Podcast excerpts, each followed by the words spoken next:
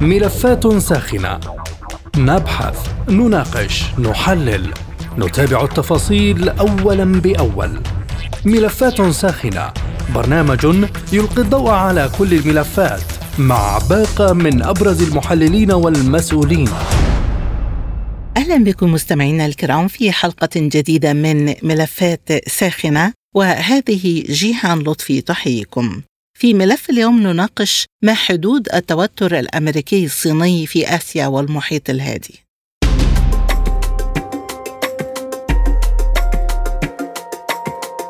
قال وزير الدفاع الأمريكي لويد أوستن إن الولايات المتحدة يجب أن تكون مستعدة لمواجهة عسكرية محتملة مع الصين. وأضاف أوستن في مقابلة تلفزيونية إن هذا شيء يجب أن نكون مستعدين له دائما لكنني لا أعتقد أن المواجهة وشيكة أو حتمية معتبرا أن وظيفته هي الاستمرار في دعم قوات الردع في منطقة المحيطين الهندي والهادي. كانت وزارة الدفاع الصينية أعلنت قبل أيام أن شحنات الأسلحة الأمريكية الجديدة إلى تايوان تحول الجزيرة إلى برميل بارود وهو ما ترفضه الصين متهمة الولايات المتحدة بزيادة درجة التوتر في مضيق تايوان والتدخل بشكل صارخ في شؤونها الداخلية. فما هي حدود التوتر الأمريكي الصيني في آسيا والمحيط الهادي؟ وهل تغامر واشنطن بفتح جبهة جديدة مع بكين الآن؟ من المسؤول عن التصعيد عبر توسع حلف الناتو شرقا؟ ولماذا تصر واشنطن على إبقاء مسألة تايوان مشتعلة رغم ابتلاع الصين لاستفزازات أمريكية؟ هل خسرت واشنطن معركة التجارة العالمية لصالح الصين؟ حول هذه المحاور وغيرها تدور نقاشاتنا في حلقة اليوم من ملفات ساخنة. يسعدني في البداية أن أرحب بضيوفي في حلقة اليوم من نيويورك معنا خبير العلاقات الدولية الدكتور ماك شرقاوي ومن القاهرة أستاذة العلوم السياسية بجامعة القاهرة وخبيرة الشؤون الأسيوية الدكتورة نوريان الشيخ. البداية من الولايات المتحدة ومعنا عبر الهاتف من نيويورك الدكتور ماك شرقاوي خبير العلاقات الدولية. مرحبا بك معنا ضيفا عزيزا عبر أثير سبوتنيك دكتور ماك. وسؤال حلقة اليوم ما هي حدود التوتر الأمريكي الصيني في آسيا والمحيط الهادي بعد تصريح البنتاغون بأن واشنطن يجب أن تكون مستعدة لأي مواجهة عسكرية محتملة مع الصين؟ أهلا وسهلا.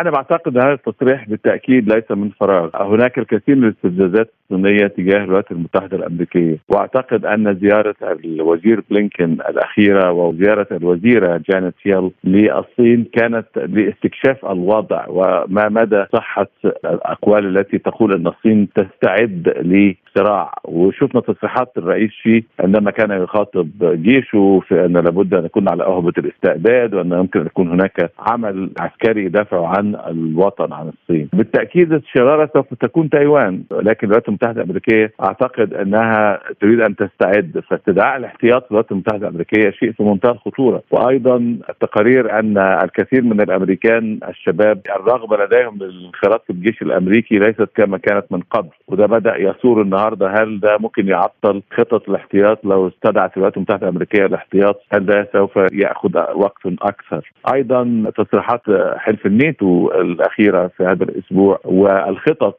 التي يضعها الجنرال الأمريكي في حلف الناتو إلى مواجهة آه، هجوم محتمل على أوروبا. والخطة الأولى 100 ألف جندي والخطة الثانية 600 ألف جندي بعد شهر. فأعتقد أن الأمور تحتدم. أنا كان لي تصريح قلت إن هذه عتبات الحرب العالمية الثالثة. وأعتقد أنها الآن في المخاض. والقشه التي سوف تقسم ظهر البعير بالنسبة للولايات المتحدة الأمريكية هي أن تساعد الصين روسيا يعني مساعدة فعلية بالسلاح وبالعتاد وأيضا من خلال دخول الصين مع الروس. وأعتقد أن ده هو الذي سوف يعني يتم مخاض هذه الحرب وسوف تضع أوزارها وأنا بالتاكيد هذا ما لا يحمد عقبه بالحديث عن إشكالية تايوان لماذا تصر الولايات المتحدة على إبقاء هذا الملف مشتعلا رغم أنه ملف صيني بامتياز أولا ورغم ابتلاع الصين أيضا لسلسلة استفزازات أمريكية في هذا الملف؟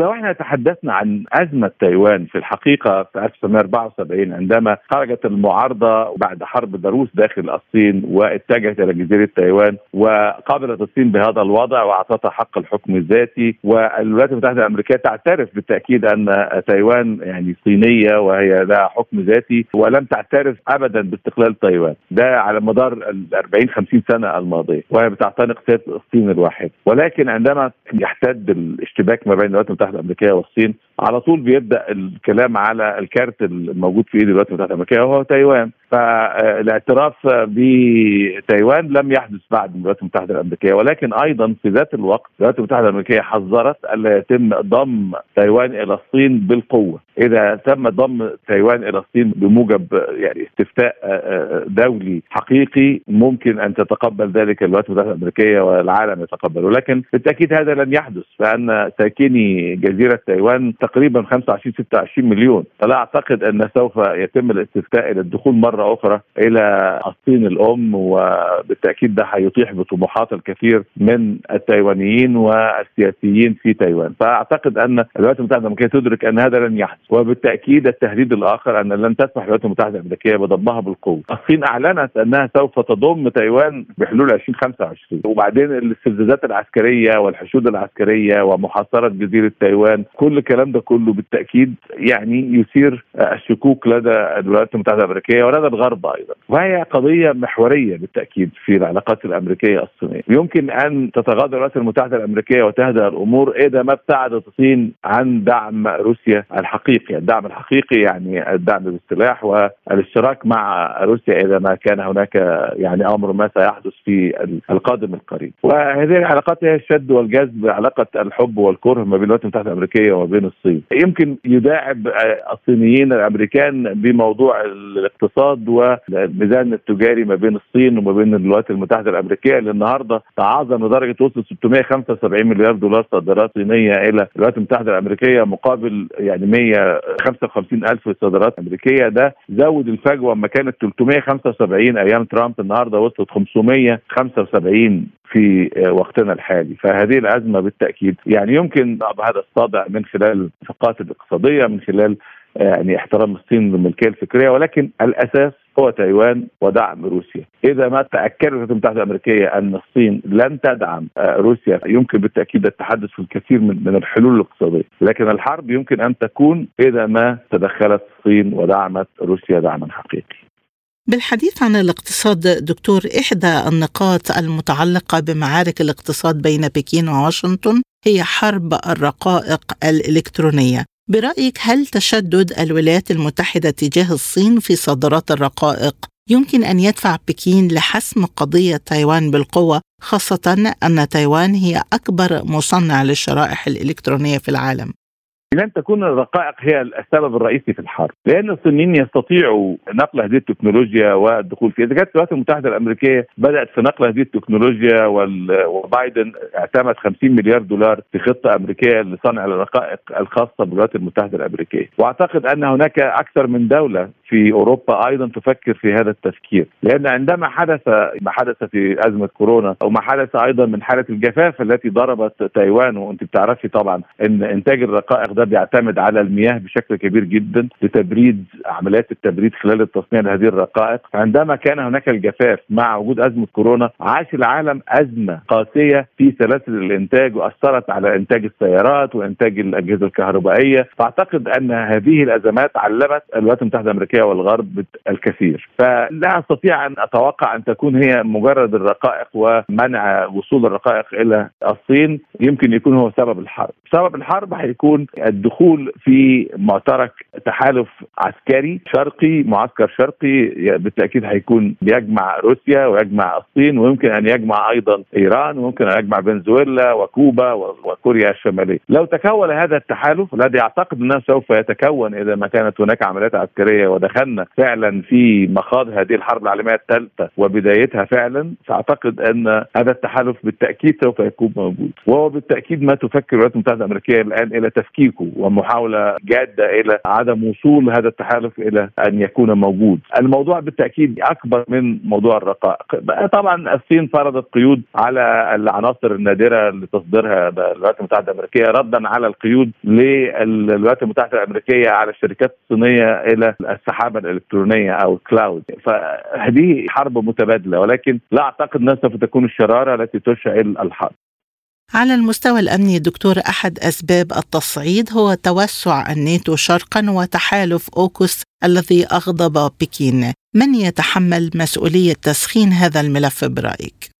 الولايات المتحدة الأمريكية بالتأكيد يعني. حلف اوكوس آه، الولايات المتحدة الأمريكية وبريطانيا وأستراليا هذا الحلف موجه بالتأكيد للصين. يعني أكبر قاعدة أمريكية في المنطقة قاعدة جوام للصين أعتقد يعني وجود الولايات المتحدة الأمريكية والتحجج باتفاقية آه، الدفاع المشترك بين الولايات المتحدة الأمريكية والفلبين 1952 آه، بالتأكيد للصين. فالجميع يعني يلعبوا لعبه استعراض العضلات وجود حلف أوكس وليس فقط حلف أوكس وتحويل أستراليا إلى دولة نووية بالتأكيد تهديد كبير أيضا إلى الصين. فكل هذه الأحداث تدور في فلك بحر الصين الجنوبي الذي بالتأكيد تريد الصين أن تسيطر عليه بكامله وهو ما ترفضه الولايات المتحدة الأمريكية وأن يكون هناك ممر. لو ضمت جزيرة تايوان أصبح الممر الملاحي ما بين تايوان وما بين الصين ممر صيني تستطيع أن تمنع السفن من دخوله وتسيطر عليه بالكامل. لكن وجود تايوان والصين يجعل هذا الممر ممر دولي وهو بالتأكيد ممر ملاحي مهم جدا للولايات المتحدة الأمريكية للملاحة التجارية وأيضا لتحرك القطع العسكريه الامريكيه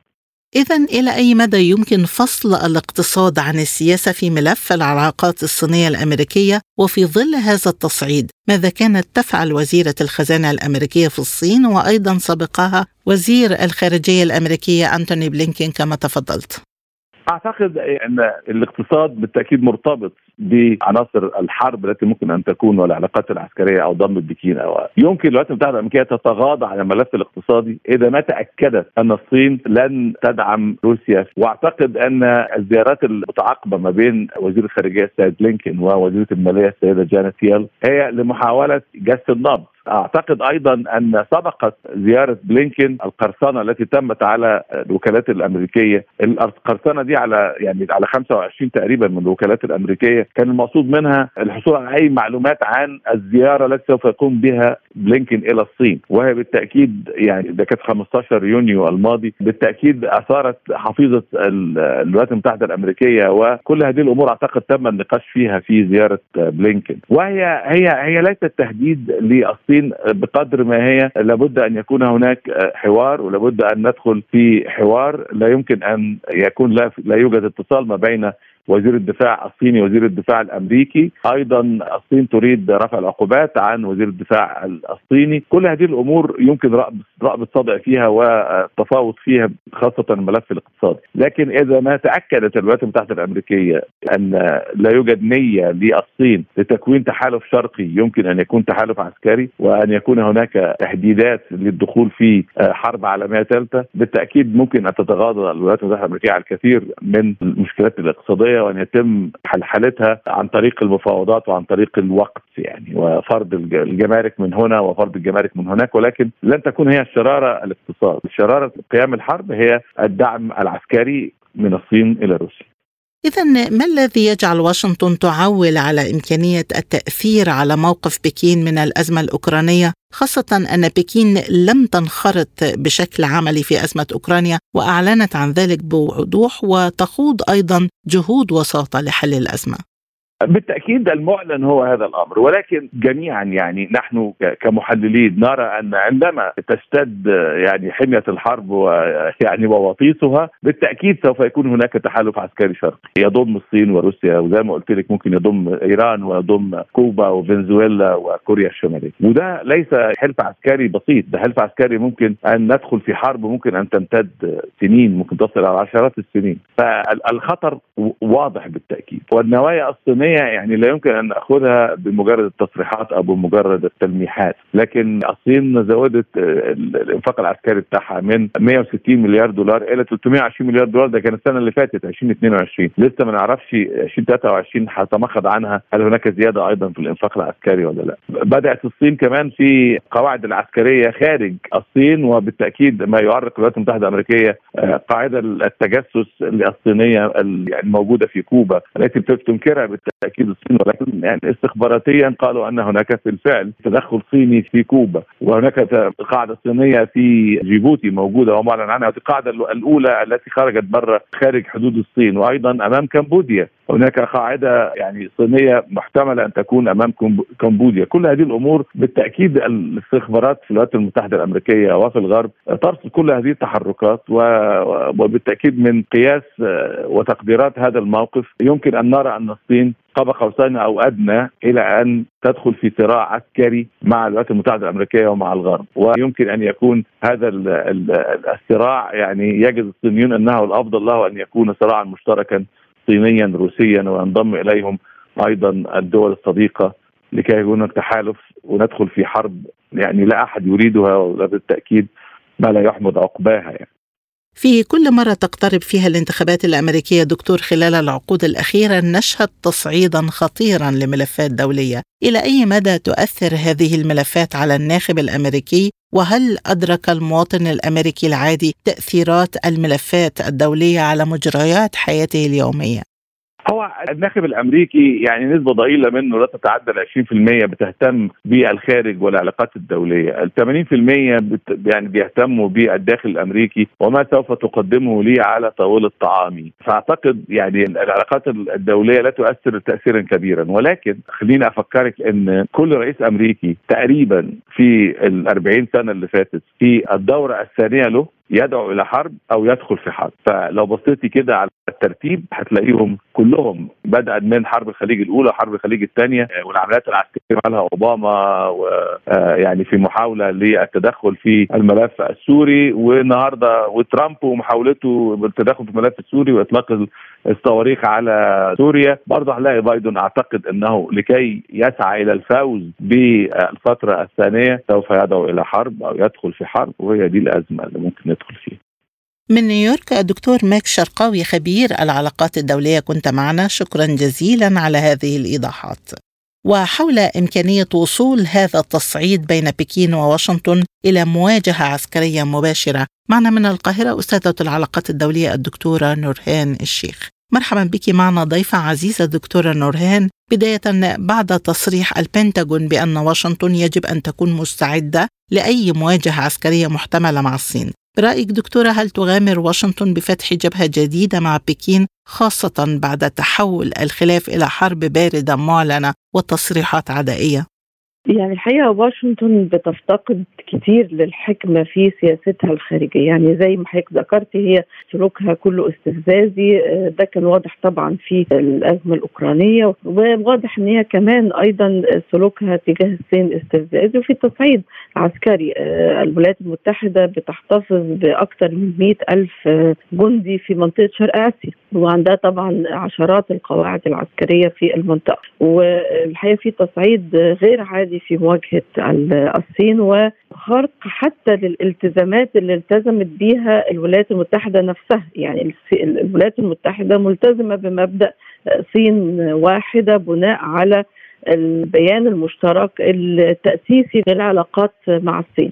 ورغم كده هي بتخرق آه، التزاماتها وبتخرق حتى يعني الالتزامات التاريخية اللي هي تعهدت بيها. ومش بس كده وبتصعد تصعيد الحقيقة خطير يعني. للأسف يعني لا يمكن يعني التكهن بالسياسة الأمريكية. وواضح جدا إنها بتسير في اتجاه التصعيد بشكل كبير. وده واضح كان حتى عكسته الاستراتيجية العسكرية الأمريكية اللي حطت الصين كأكبر وأهم تهديد ليها وأشارت صراحة لضرورة مواجهة الصين وضرورة يعني مش بس المواجهة ولكن عرقلة الصعود الصيني والحد من هذا الصعود.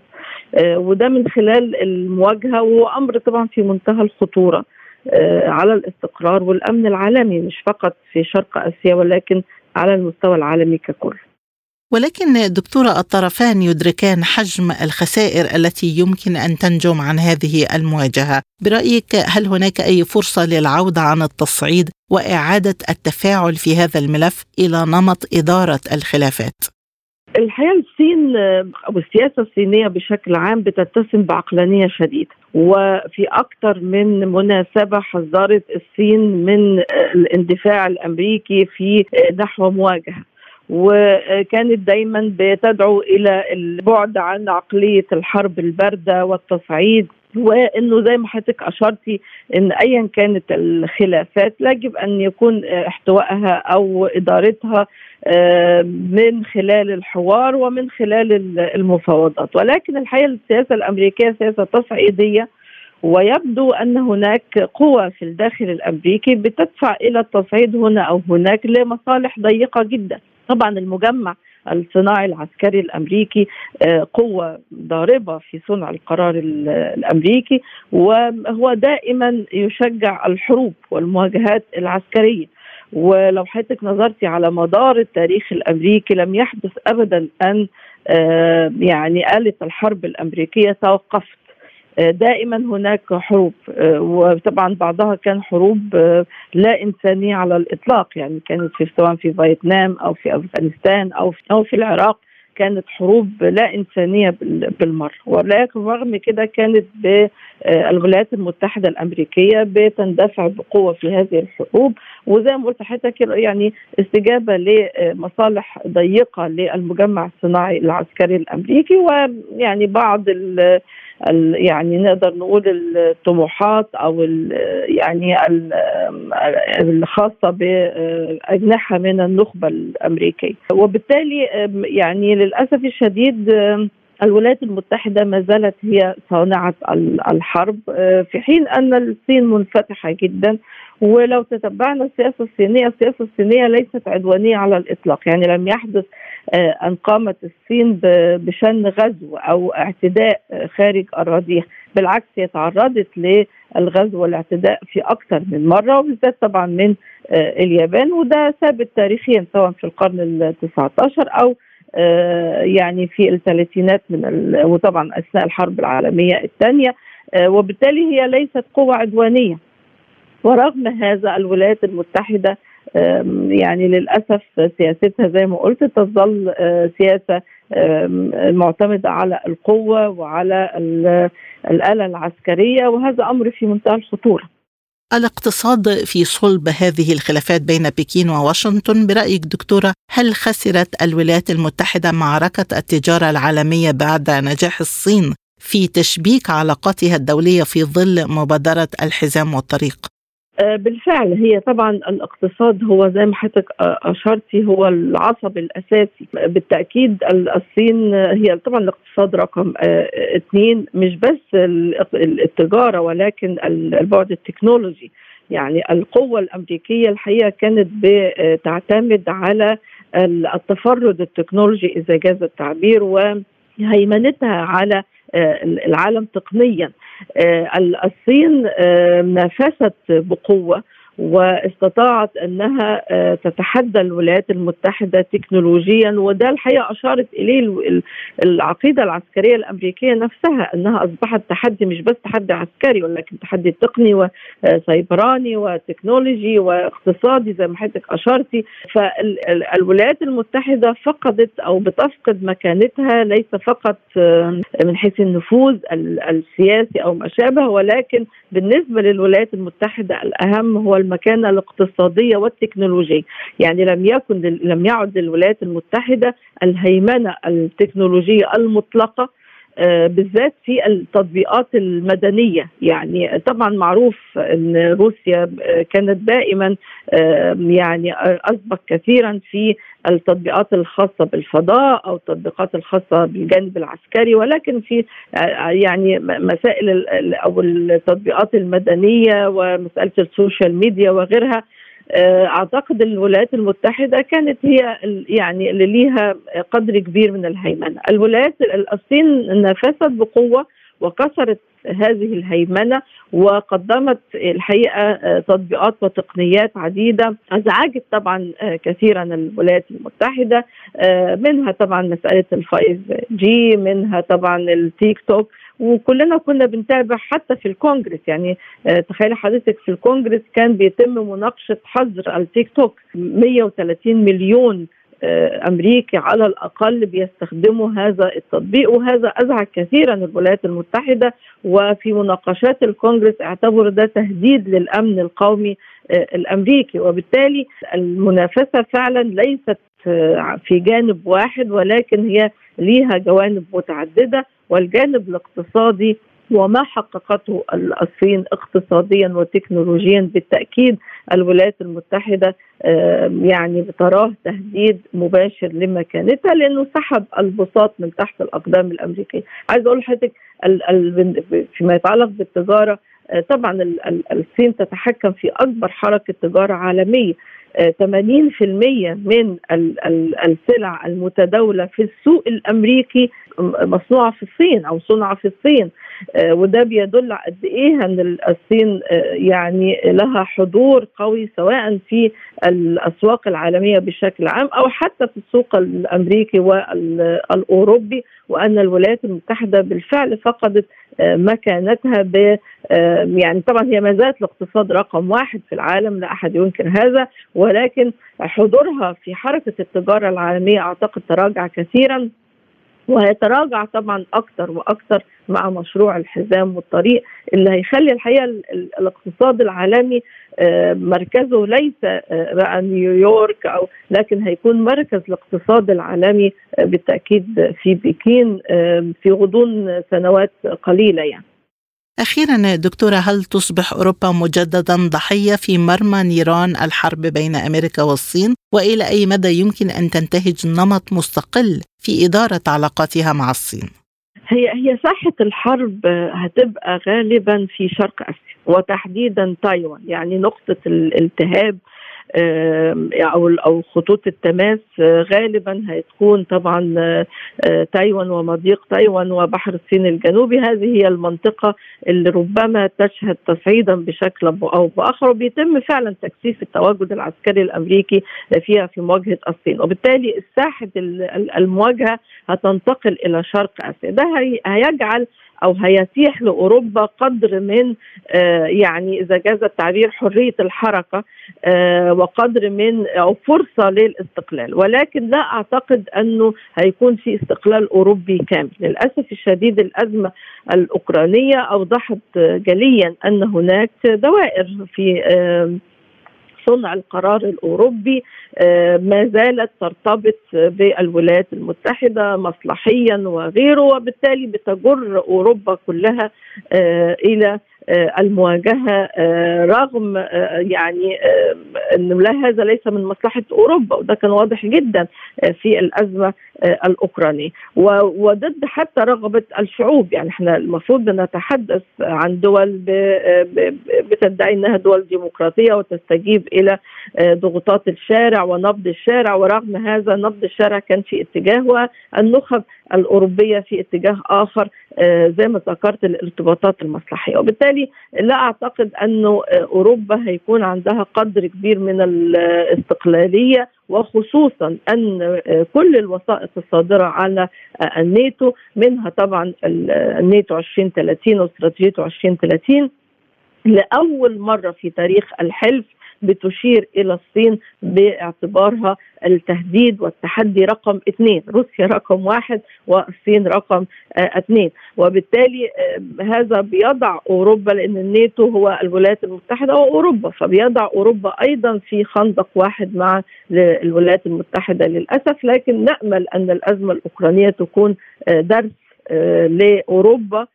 بحديثي إلى دكتورة نورهان الشيخ أستاذة العلاقات الدولية نكون قد وصلنا إلى ختام حلقة اليوم من ملفات ساخنة.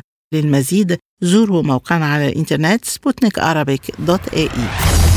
مستمعينا بهذا نصل وإياكم إلى نهاية هذه الحلقة من برنامج ملفات ساخنة. طابت أوقاتكم وإلى اللقاء.